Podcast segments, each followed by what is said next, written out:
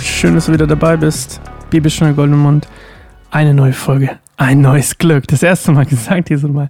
Neue Folge, neues Glück. Ich bin Sascha von Kein einsamer Baum. Und ähm, wir lesen heute die, die drei Freunde von Hiob.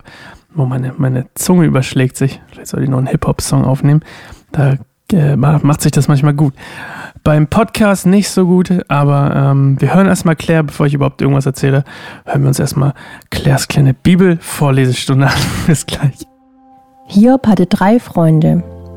Eliphas aus Theman, Bildad aus Schuach und Zophar aus Nama.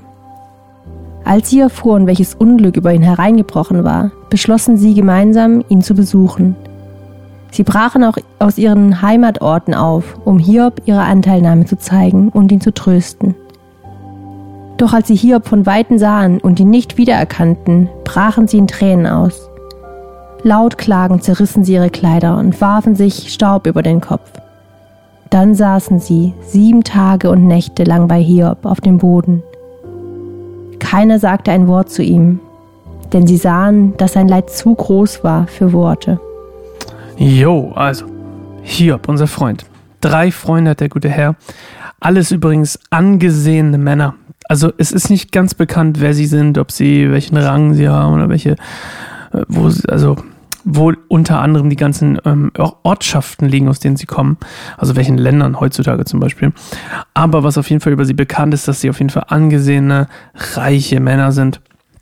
Das werden wir später auch noch ein bisschen ähm, im Text erfahren, was, also ein paar Details erfährt man schon, ähm, aber so, das ist das Wichtige, ähm, quasi, sie waren angesehen, sie waren reich, also eigentlich genau das, was er vorher war. Der einzige Unterschied, und das merken wir auch im Laufe des Textes dann später, ist, dass sie nicht unbedingt weise sind, ähm, zumindest nicht weiser als Hiob. Und ähm, das werden sie ihm unter anderem öfter vorwerfen, dass er nicht besonders weise ist, äh, dass er alt geworden ist, aber nicht weise, was unter anderem im alten Orient eine absolute Schande war. Wenn man alt geworden ist und nicht weise, dann hatte man eigentlich direkt für alles verloren. Und ähm, das werfen sie ihm unter anderem vor und ähm, sie erheben sich auch quasi über ihn und ähm, urteilen über ihn. Und ähm, auf jeden Fall kommen sie erst einmal, nachdem sie von seinem Leid erfahren, um ihn zu trösten. Und das klappt überhaupt nicht, wie wir später feststellen werden. Die werden nämlich gar nichts trösten. Also eigentlich werden sich nämlich die vermeintlichen Freunde als Feinde rausstellen und ähm, sie werden ihn anklagen, sie werden ihn ähm, ja, noch mehr demütigen wollen, sie werden sich über ihn erheben, sie wollen ähm, ihm einreden, dass er keine Ahnung hat und äh, dass sie ganz viel Ahnung haben, was nicht ganz stimmt.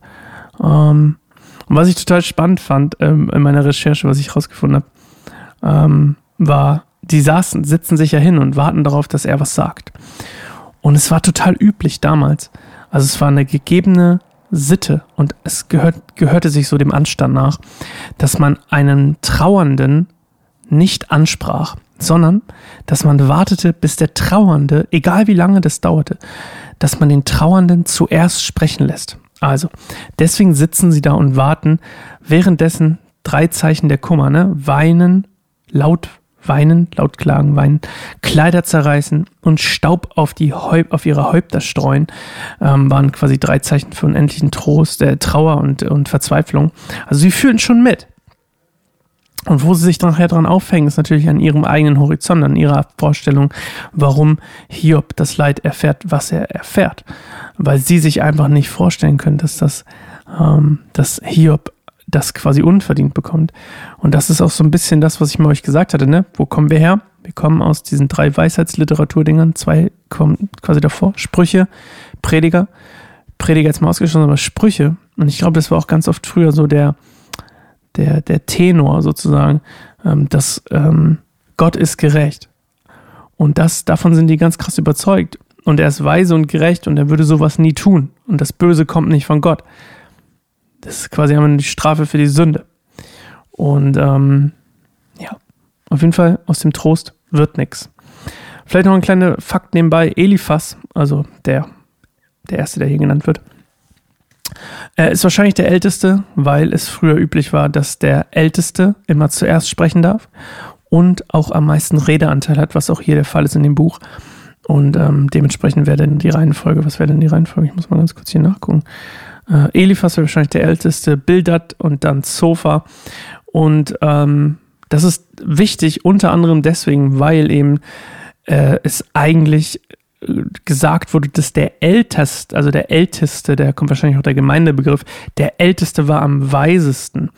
Und ähm, ob diese Praxis heute immer noch so sinnvoll ist, weil man vielleicht nicht immer, wenn man alt wird, auch weise wird. Zumindest äh, erlebe ich das manchmal in Halle, dass, dass, das nicht immer die Weisesten sind, aber äh, das ist ein anderes Thema. Auf jeden, auf jeden Fall. Ähm, das ist vielleicht wichtig zu wissen, dass Eliphas hier so ein bisschen auch der, der Rudelführer sozusagen ist, der, der von den dreien, die ihn und die anderen vielleicht auch so ein bisschen ihm nachreden, ohne ihren eigenen Horizont zu bedienen oder ihre eigenen Sachen zu hinterfragen oder was auch immer, sondern so ein bisschen immer dem Tenor, dem vorgegebenen Wort von Eliphas folgen. Wir kommen morgen zum Eingemachten mit unserem wunderbaren Titel der morgigen Folge. Ich verrate ihn noch heute schon. Warum muss ich noch leben? So wird die Folge morgen heißen. Wenn ihr Lust habt, könnt ihr gerne schon vorlesen und ein bisschen euch damit beschäftigen. Und wir hören uns morgen wieder zu einer neuen Folge Bibelstunde Goldmund. Freue mich total drauf. Und ähm, bis dahin.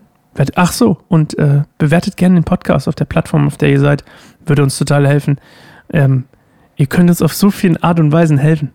Ähm, Wäre toll, wenn ihr es macht. Vielen Dank an euch oder an dich und ähm, bis morgen. Ciao.